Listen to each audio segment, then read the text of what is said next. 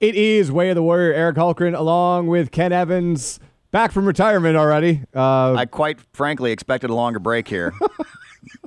we were off one week. Uh, we were we were off one week, and then like all all hell breaks loose. okay, Um, in the UFC, that's how it goes. we had a card last week. We'll talk about briefly at some point. We have a card this week. We may or may no, not talk about. no, but that's not we- why we're checking in. You but- know why we're checking But in. we're checking in because it was the presser yesterday between Khabib Nurmagomedov and Conor McGregor. Um, and also, we will get to the fact that Jon Jones is back because I told you that Jon Jones was back, and now he's back. A lot of fighters not happy about it though, which I find very interesting. Gustafsson, of course, who can't get a fight to save his life, wants to fight Jon Jones. But we'll talk about that in minutes because yesterday we had the pay-per-view preview media conference for UFC 229, which of course is Conor McGregor's return to the UFC. It took place in Radio City Music Hall, and uh, if you didn't watch it, you just listened to the audio. What was interesting is they essentially put the stage in the middle Yeah. of the place, so it wouldn't look so crazy since it was a media-only event. Even though Conor McGregor, leading up to this, said if you bought a bottle of his Proper 12, he would get you into the presser. Turned out not to be true. So, Are you sure? Maybe he just hasn't sold a lot yet. well, there is an Instagram photo of a guy who spent two hundred and twelve dollars on Proper 12 and standing outside. So, That's funny. nine bottles of pro- Proper 12 later does not get you in. Uh, So. it- it's kind of hard to kind of uh, take this uh, thing that lasted what just about an hour, right? Uh, just under, yeah. Just under an hour, a- a- and to make it concise and compelling, and, and to the point where you can kind of get a gist of what happened. So I tried to here. So uh, here's what we've got as far as a bit from the UFC 229 presser yesterday, as uh, Conor McGregor gives his thoughts on Khabib Nurmagomedov and the upcoming fight. His head bouncing off the canvas. All his pony talk is going to be put on blast October 6th. Do you have a round in mind? As long as it takes. I believe one. He's a glass jaw. The Chechens, the Chech, my Chechen friends, the Vainaki soldiers, they told me that they have chicken jaws in Dagestan. And I believe them because I know a glass jaw when I see one. And I've seen this man wobble many times. I've seen his brother sparked unconscious in another promotion. I know he is afraid of a smack. And if you're afraid of a smack off me, a smack will feel like a double barrel shotgun. So I believe the inside the force. But I have been wrong before. I will be prepared for five rounds. You're looking at a fighting veteran. I've came through it all. I've been through it all. I've been on both sides of the world. I've been on the boxing side and I've been on this side. I'm ready for any occurrence. But this man is a glass jaw bum. And I'm gonna shatter him like that glass was shattered. May God have mercy on its soul on October 6th. I'm a little worried about Conor's lack of confidence His as he head heads into this fight, Eric. I'll, I'll be honest with you.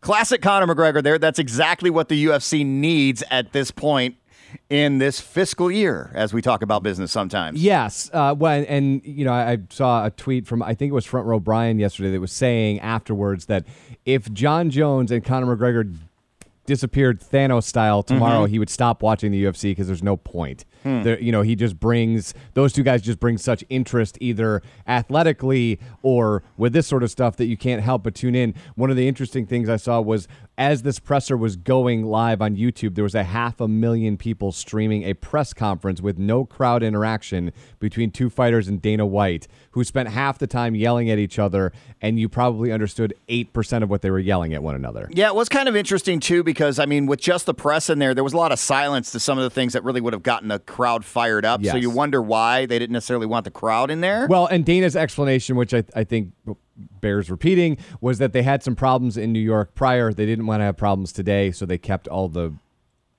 people out, right? So, so, they didn't have to worry about like people sneaking in from camps and being part of the Yeah, crowd and all that type that of thing. yeah. All right, I guess that makes sense. because obviously there's there's some precedence there. Why did they go to New York? That if they had problems in New York, this fight's in Vegas. Is that just easiest for Conor to get to? Uh, my understanding Coast? is that it was the easiest for everybody to get to, um, so they just did that because I feel like they should have done it in Boston if you're going to have Conor there. Yeah, And Dana loves Boston. He's from Boston, except for those mafia guys that tried to kill him. that tried to kill him, but um, Speaking of sketchy dudes, did you hear uh, Conor McGregor calling out uh, what, what's his name? Ali Abdelaziz? Yes, uh, you know, during the face-off part, there was uh, an altercation between the two of them.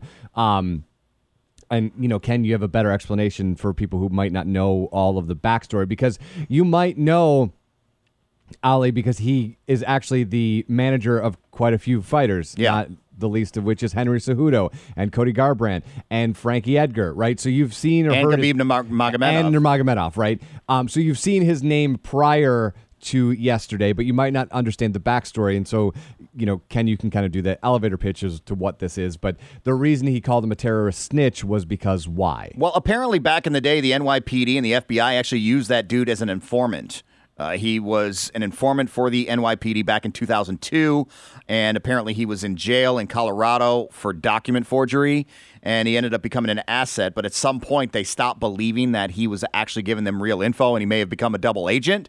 So basically, uh, they're calling Abdelaziz a snitch uh, because he might have been a double agent and nobody knows exactly what his intentions were. It's really insane when you think about this fight and how many layers we've got. You've got obviously Conor McGregor. I mean, I, I think we almost glossed against past the fact that he brought up the Chechens fighting the Dagestanis. I mean, literally bringing a real war into what's happening inside the cage.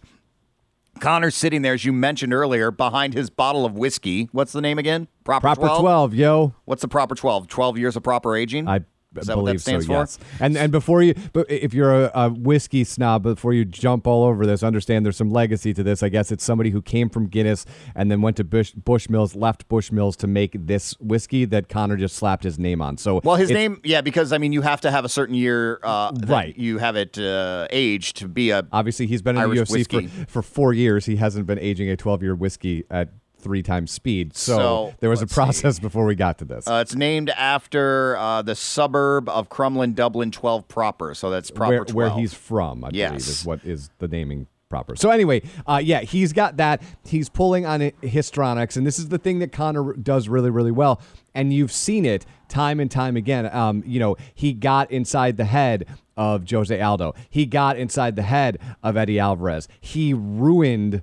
Um, uh, Jeremy Stephens' career, right? Like, Right. the who the f- is this guy is just like ruined his whole career. So he's really, really good at doing this, and he's good at doing it because he's clearly well read and understands what he's doing and what levers to pull. And so you're pulling on this war. You're talking about your uh, liquor you're talking about the guy who invests in Khabib's gym. You'll have to. Do, it's a long story that we won't get into, but you'll have to do your research. Like he did embezzle 150 million dollars from mm-hmm. the state of Russia and is in jail by Vladimir Putin. So read into that as you would like. The Ali story is another layer. So there's, I mean, I was telling Ken before we started. Outside of the actual punching between two human beings, this might be the craziest fight outside the ring that's ever happened in the history of the sport. Yeah, I think uh, it's interesting too. Dana White did some interviews after the press conference. He said he believes Conor McGregor is in Khabib's head like no other fighter's ever done before. He also thinks this is the darkest that Conor's gotten inside. Uh, he said, "quote It was dark, man. It was the darkest press conference I've ever been a part of. But Conor McGregor is the master of mental warfare. I've said it before, and I'll say it again. He's better than anybody, even Muhammad Ali. You don't want to say anybody's better than Ali, but I think when it comes to the mental war game in this sport or any other sport, Conor McGregor is the best ever." End quote. And I would absolutely agree. And I, I think when you look at and and we've done this a lot on this show, um, and you know, as this show, like we said uh, last time, as the show develops into whatever it's going to be, um, we'll still touch on this sort of stuff. But when when we play the game of MMA math, and you look at the people that Khabib beat, Mm-hmm outside of RDA, there isn't anybody really on that list that you would go, yeah, he's fought the who's who in mixed martial arts, right? No, not at all. I mean, th- that's why he wanted the Tony Ferguson fight almost probably as much as Tony Ferguson wanted the Tony Ferguson fight. Right. Because, I mean, that was going to be the fight that was going to really put him into the uh, upper echelon and prove whether or not he could fight certain guys, whether he'd be able to win and, and beat people at that level. And like you said, we really haven't seen that yet. I mean, he's certainly been dominant. He certainly looked great. He certainly looks like he should be there, but we haven't necessarily seen it, like you said. I mean, winning the title, uh, the interim title, I'm sorry. that was the Al Iaquinta Ally fight. Quinta, yeah. Uh, that was a very strange setup. Yes. But other than that, I mean, yeah, the RDA fight, impressive, but RDA seemed less impressive since that win. Well, and you know, and RDA went up a weight class after. Oh, that's that, right. I forgot about that. Um, you know, he got rocked by Michael Johnson. Eventually, he beats Michael Johnson by Kimura. He decisions Barboza. He decisions friends decisions Al Iaquinta, Mm-hmm. right?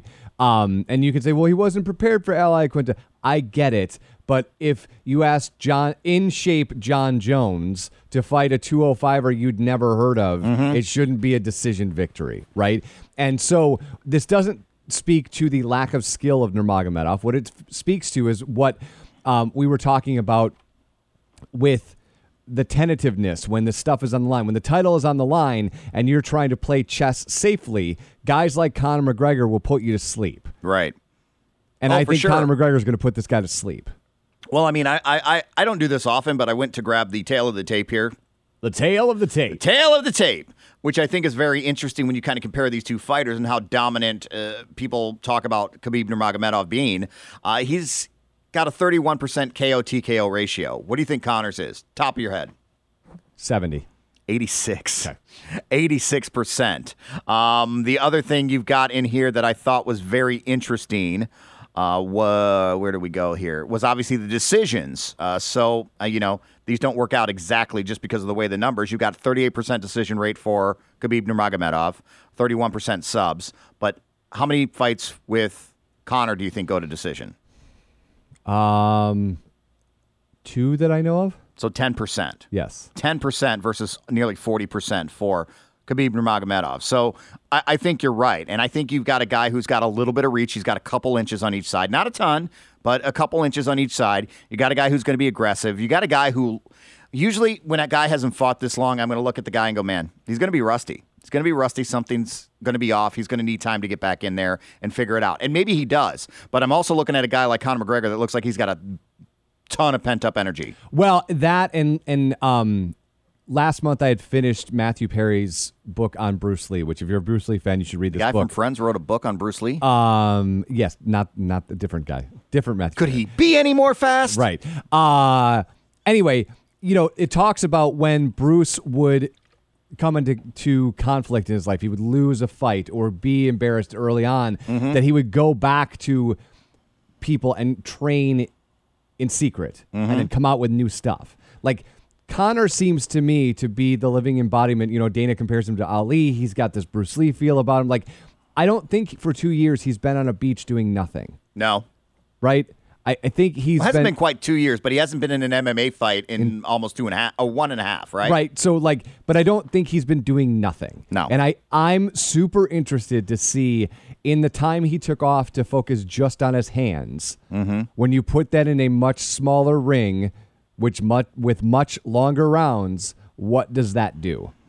I don't know. Are you talking about the training he did with I just like, boxing fighters? me- boxing fighters, boxers, I, I'm not saying like boxing match dudes. when you focus on that part of your game, like what happens to that and your ability to throw punches for 30 straight minutes, right? Yeah. And you saw him tire out at the end of that, and he probably learned a lot about that. And that's probably what he was alluding to yesterday in the press conference when he said, I learned a ton, and I'm going to bring it in on Saturday, October 6th. I, right? I guess you make a good point there because I was going to say technique wise, I don't think a lot of it translates. But I mean, the fact, I mean, you and I have both done uh, some training, you much more than I have. One of the most surprising things you'll ever find out about yourself is how heavy your arms can get in a minute, Mm-hmm. let alone five, let alone 10, let alone 15, let alone 25, let alone 40 minutes, like Right. when he was in there with Floyd Money Mayweather. Correct. And so what I'm saying is not that his technique got dramatically better, but when you're just focusing on one part, Well, right? that's the thing we always talk about with uh, Nate Diaz.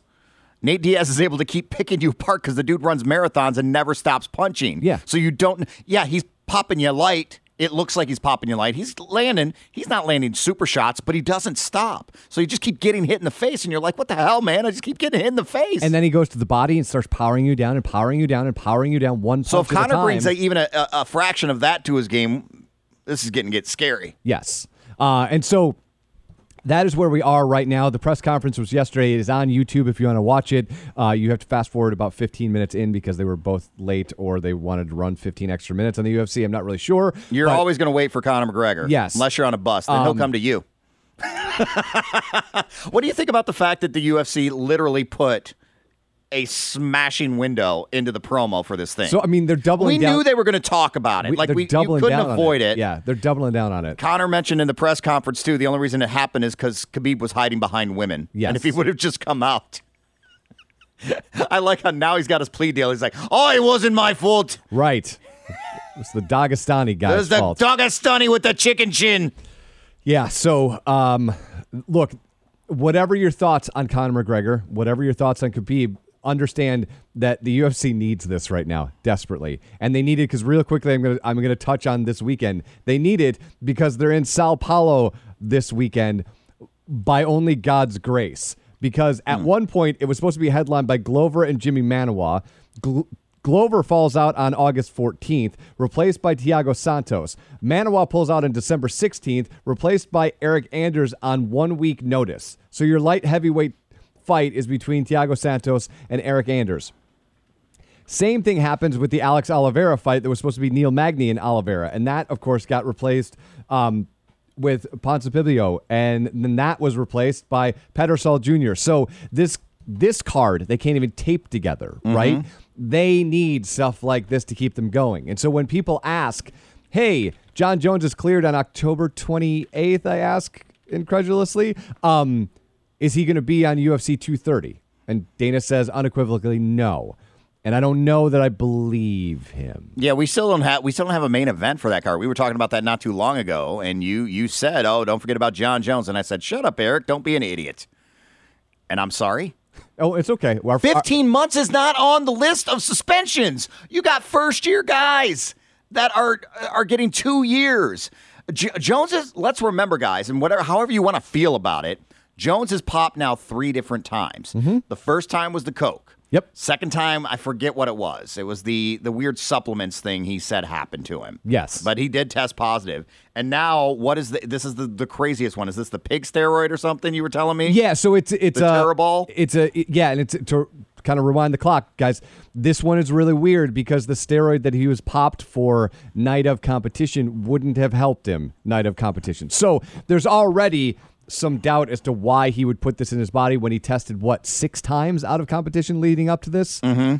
So we can have these discussions. I think Ken and I have said this a million times. Stop taking supplements, guys. If you can't figure out what's in it or where it's coming from, you should stop taking it because all sorts of stuff is showing up in it. Where you have Anderson Silva testing for Cialis or Viagra in his supplements, right? Because he doesn't know it's in there. And Right. blah, blah, blah, blah, blah, blah, blah. Because what happens is they mix all of that stuff in the same batch and none of the stuff is really, has any sort of oversight. So it shows up on your shelf of your health store or GNC or whatever, and you just put it in your, bow- your mouth, right? Yeah. Um, so when you hear those commercials on the radio about get your testosterone back, that stuff is made in the same vat that they're making your whey protein. Yeah.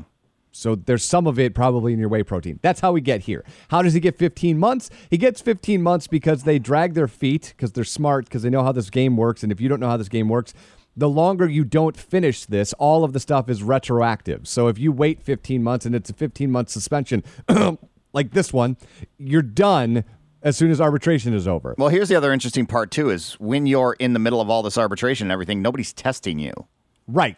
So is he going to have to go back in the four month pool? Everybody's pissed about Brock skipping ahead of the line last time and then testing positive. Well, and that might be And why Brock- and let's let's not forget Brock had never tested positive before. Right. If you want to be mad about the one, cool, I'll give that to you.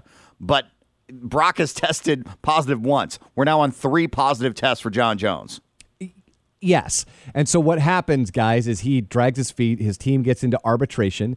Um, and the word that we are hearing now is that he made a deal of sorts to rat out either a fighter, a coach, or a team that also is messing around with this stuff and that that is why he gets this 15 month suspension which is should have been an, an automatic 4 hmm. and again, we talked about it a year ago. It's not going to be an automatic four. It's Jon Jones. I don't think either one of us. I us. thought it was going to be an automatic four. I just think could didn't think he could get around it, man. but you know, little did we know that you can get around it by just ratting out other people. And look, survival of the fittest, I guess. But but This doesn't really play into his persona, though, Correct. does it? Well, it- like it- being a snitch. it- and again, I think that's usually kind of stupid. it is kind of stupid. But I mean, in this regard, being a snitch does not play into the Jon Jones, I'll take on all comers, I'm clean mentality. This has been a mess. I don't know what happened. I'm coming back after you, DC, blah, blah, blah.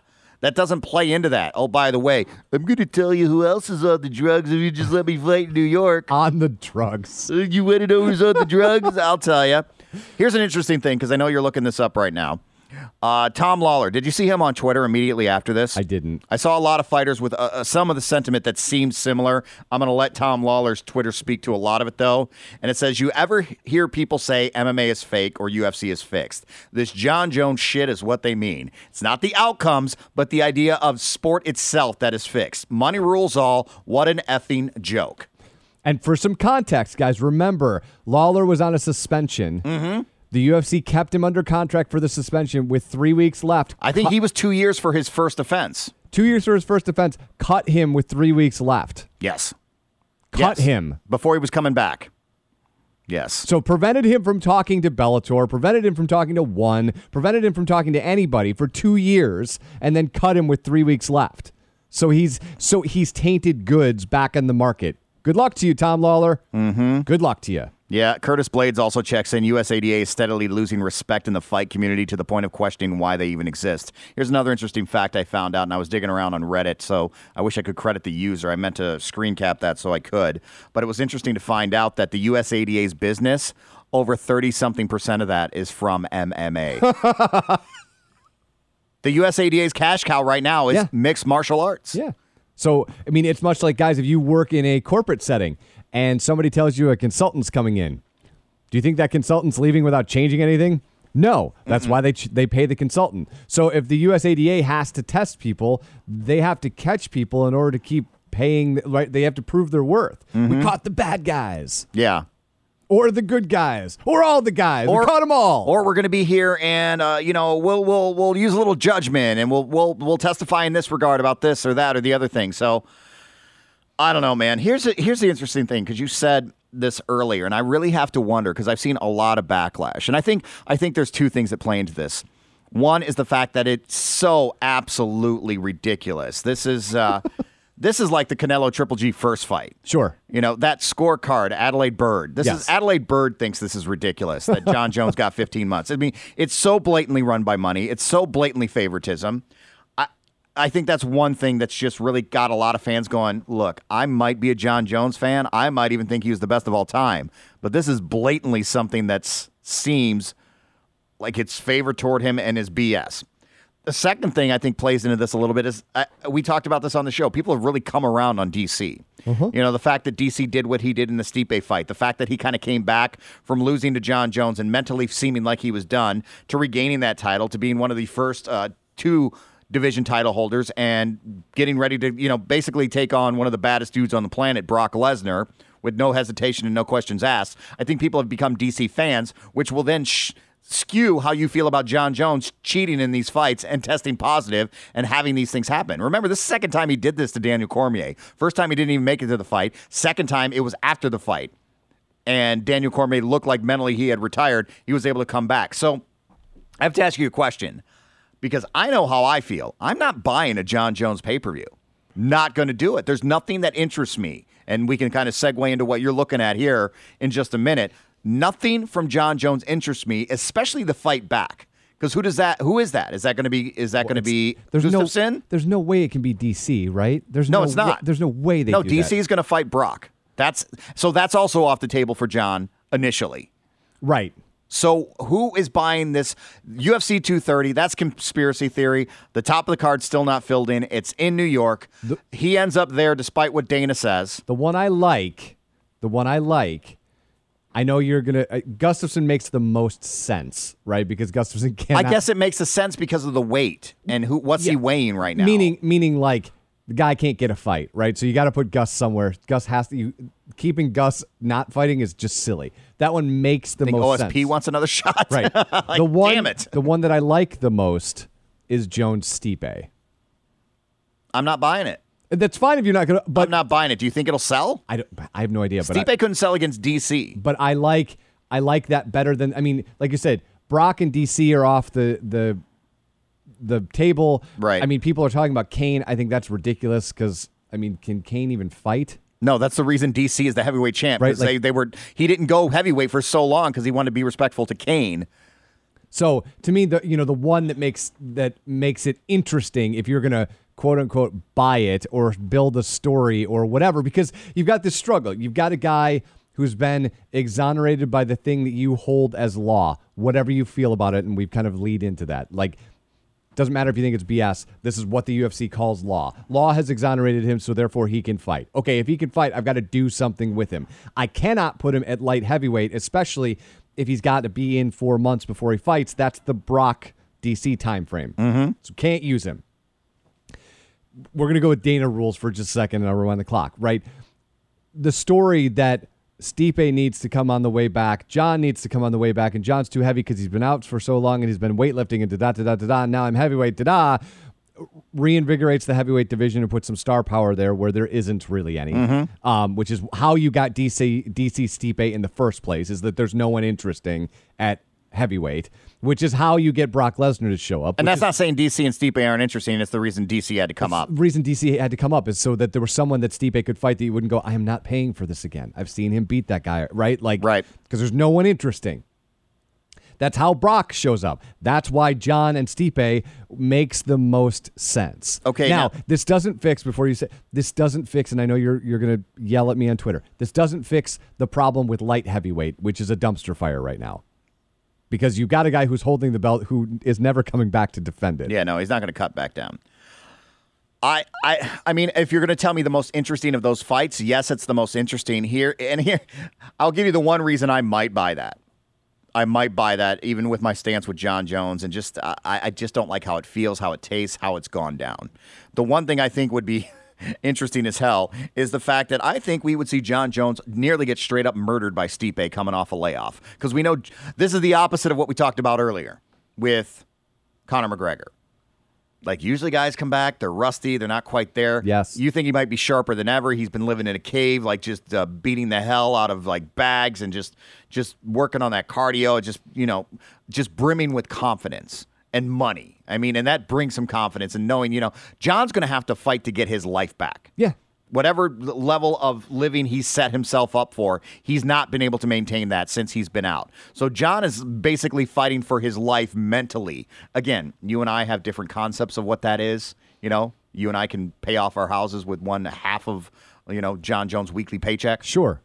But whatever in John's you- mind, mentally, it's going to be I'm fighting for my life. You live to your means, right? So he's he he's- did that. Yeah. And that got out of hand, clearly. So So he's he's going to be in his mind mentally fighting for his life. He's also a guy who's never been sure. Although, you know, you called it, that you know, there's always that other side of the door you don't know what's on it. And as far as he knows, he might have almost been damn near retired by this thing. He should have been. Sure. If Oh, everybody yeah. would have paid attention to the way things should have gone by the statutes and the laws and the rules the way they were set up. So you've got a lot mentally going on with John you never had with Conor.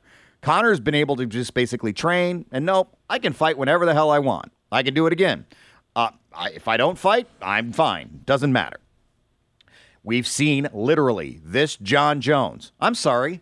We've seen a younger Jon Jones come back from a layoff, damn near get his ass whipped by Ovince St. Preux. Was that three years ago, right? I believe it was. It had to be two and a half at Yeah. this point, almost, So three years older and been off for 15 months. and and much more mentally taxing this time. Yes. because I get it. The strategy is to drag things along, and it worked out. You're 100 percent right. The strategy is to drag things along, but mentally, that can wear you down. Just think the, the not knowing is worse than the knowing. I've always said this before too, Eric. I- i- If you've got bad news, don't wait to tell me. Tell me the bad news and let me get it out of the way. I don't want to be thinking about the bad things that can happen. I'd rather know what's happening or know it's not. And it's been the waiting for Jon Jones since he popped and this has been the strategy that I believe probably has mentally worn him down. One thing with Jon Jones, nobody's ever gone, boy, he's mentally there. He's the strong. He's he's just been such a talent, such a phenomenal athlete, uh, such an or- unorthodox guy. That he's been able to win. But mentally, it's, I I don't think he's been there. I think mentally, if he were there, he would have beat the crap out of Ovince St. Preux on his comeback fight. Well, and I it think- took five rounds. It was a decision, and he did not look good in that fight. And I, I think when he's at his peak, and you see that in the the last DC fight, when he's at his peak, his fight IQ is insane. Right, his ability to adapt and change angles and all that Mm-hmm. Right. stuff makes him one of the best when we're having that discussion. But all of this outside of the ring stuff, and this one in particular, because you were fighting for your life, because off for four years, forget about it. The sport has passed you by. Right. And that's the other thing too. It's gonna it'll be three years if he's back next year. He's gonna be three years older. And let's not forget the first guy who kind of took him to that limit with Alexander Gustafsson. And a lot of people think Alexander won that fight. I'm not there, but I do think uh, that fight was much more much much closer than some people scored it. Once he was taken to five rounds, he hasn't been able to get out. Uh, he hasn't been able to finish a fight up until he caught Daniel Cormier in UFC 214, which was then overturned. Round three, right? So I mean that says something I think mentally because I you know I had a I was a big fan of Glover Teixeira. There was no way I thought Glover Teixeira should have lasted five rounds in that fight. Right. And it just seems like after he took that five round fight from Alexander Gustafsson, Jon Jones has uh, looked a little bit different. Yep. A little bit different, and uh, it, he's older, man, and he did not handle that first layoff well. Remember the first layoff? Let me go look up the actual time. The first layoff was just over a year. He's going to be approaching three years on this layoff if he fights next year. If he fights in November, which some of us still think is happening, if he fights in November, it's two and a half years out of the cage. I don't think Jon Jones mentally has shown that he's the guy to handle that. Well- Physically, athletically, perhaps. So do you think, you know, real quickly, do you think he needs a tune-up fight then? Because they they're Which br- means I have no interest in 230. This is what I was going to say. That you know they need him to headline, so they need somebody of note. But if you're putting him in there, And Chow's already booked. you know, if you if you're putting him in there, Chow's always that go-to yeah, guy. but he's already booked that month. You know, you're putting him in there with Gus or Stipe. That's not OSP. No, You know, No. OSP who has used that fight to learn and get a lot better. right. Gus has gotten a lot better. Mm-hmm. But he's already beaten Gus. I don't know. Like I said, my interest. I, you did find the most interesting fight, Eric, and I think the interest there. I think he would. Be, I, Jon Jones would be crushed. I believe, and I. That's kind of. Fu- Funny to hear myself say that because I mean Jon Jones, you never say that, but I mean as we break all of this down, three years off, his last layoff didn't treat him well mentally. This has been taxing.